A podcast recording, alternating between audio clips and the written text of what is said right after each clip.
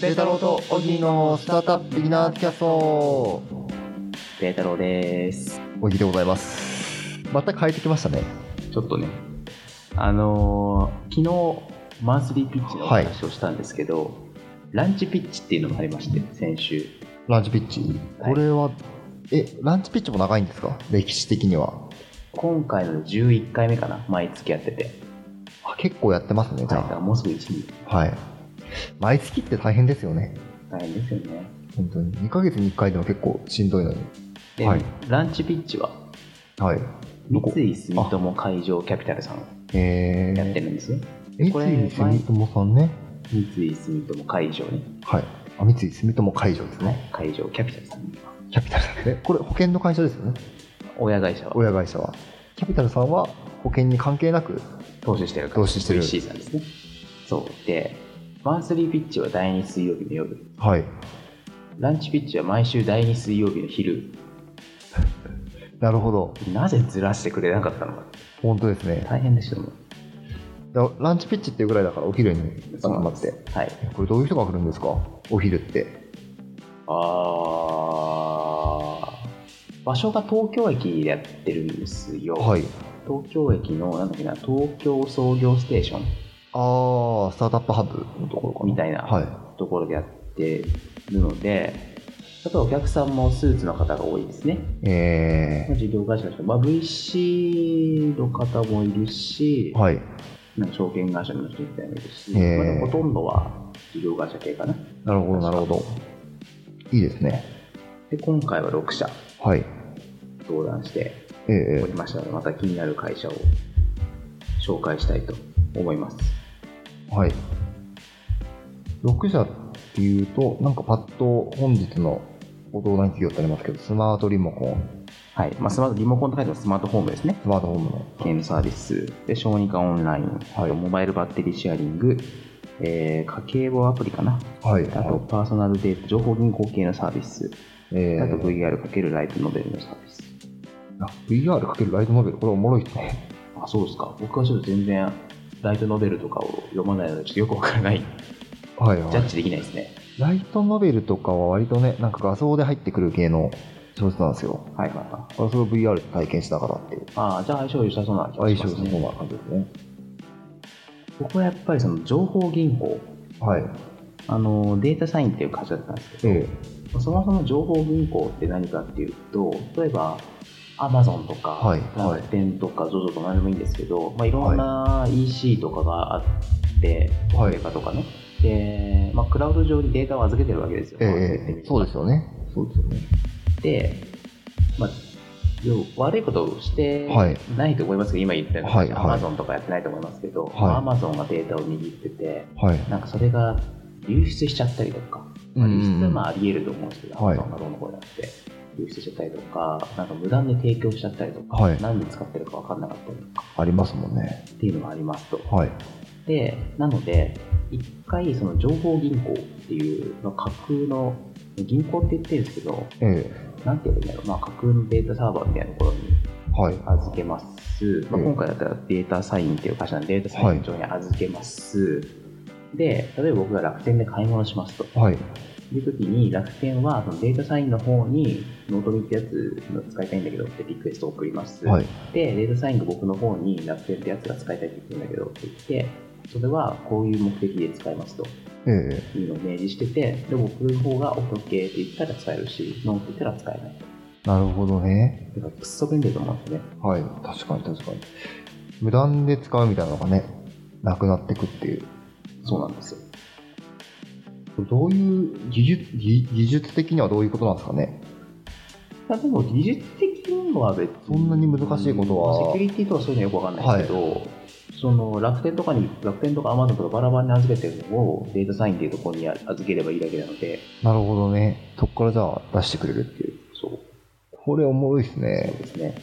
あの引っ越しとかすると、はい楽天変えてアマゾン変えてどうぞ変えてってやらなきゃいけないじゃないですいか。や、そうなんです超よ。面倒いじゃないですいやか。、超めんどいですよね。ので、この原理だったらデータサインとかで変えれば、まあ、全部一括で変更してくれるあので、、それは便利ですね。はい、なんか引っ越しした時に絶対 Amazon 買えないんですよね。忘れちゃってい。や本当ですよね。最初はね、はい。最初は絶対旧住所に送っちゃいますからちゃいね。ますよね。そう、なので、これ、あれなんですよ、もう情報銀行なんていう言葉ができる前から僕ずっと言ってて、はい。誰か作ってくれないかな、みたいな。で、出てきてくれたっていうんで、やった、みたいいよいよ。な。はい。面白い。これはなんかちゃんと伸びてほしいですね。はい。あの、情報銀行系は応援しております。すごい時代だ。あとは、小児科オンライン。小児科オンラインですね。はい。もう名前の通りなんですけど、まあ、遠隔診療ですよね。はい。これはあれですよね。いや、遠隔診療か。子供ってことは、なんか子供が風邪ひいたよとかって言ったら、夜中だったりするともう救急病院連れていくしかないじゃないですか、でまあもちろん結果論なんですけど、え結果論的に10人のうち9人は軽症なんで、はいはい連れてこなくてよかったよっていうありますよね。感じらしいんですよね、はい。夜だからその空いてる病院限られるんで、ええそこがパンクしちゃうとはい。いうことが起きてるらしいんでいや間違いないですねその時に LINE みたいな感じではい。はで LINE だったらあのチャットもできるしテうんうんストもできるし動画もできるしあの子供の様子カメラに見せることもできるしい。はい。まあ、軽症だったら十分なんですよね。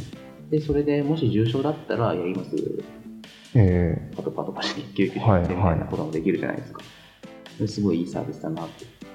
ー、なるほどね。でこれ小児科だけじゃなくて産婦人科とか他のやつもありますやもんってるんね。ですよね。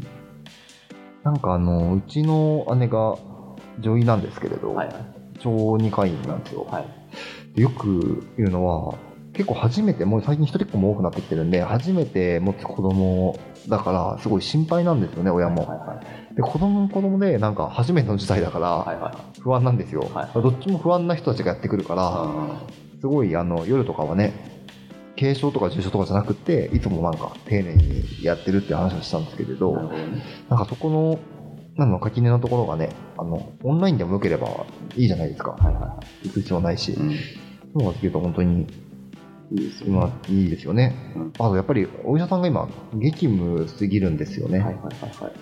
何時間も働いてるのではいはいそれはが少しでも楽になるんだったらなおいいのかなとい。いう感じですよ。はい大体そもそも体調悪いのに病院来てしんどいじゃないですか、大人だって。しんどいっすよね薬とかどうするんだろう。アマゾンじゃないですか処方箋でもあれか、オンラインで発行すれば近くのところで行けますもんね経がいいから、はいいいのか。どちらにしろ病院に行く必要ないのか。体調悪い時に本当病院行きたくないからあれどうしようか迷いますよね行くかどうかこのレベルだったら行かなくてもいいんじゃないかっていうまあ、本当ですよね。ちなみにこのランチピッチっていうのはどういうぐらいのフェーズの人が来るんですかああ、シールドからシリーズ A ぐらいかな、が多いのかな。ああ、じゃあ、ここから伸ばしてきますみたいな、まあ、人たちが。ね。まあでも、後ろのレーターっぽい方もいらっしゃいますし、ええあんまり気にせずって感じなのかな。これはなんか優勝とか決めるんですかいや、優勝とかはないです。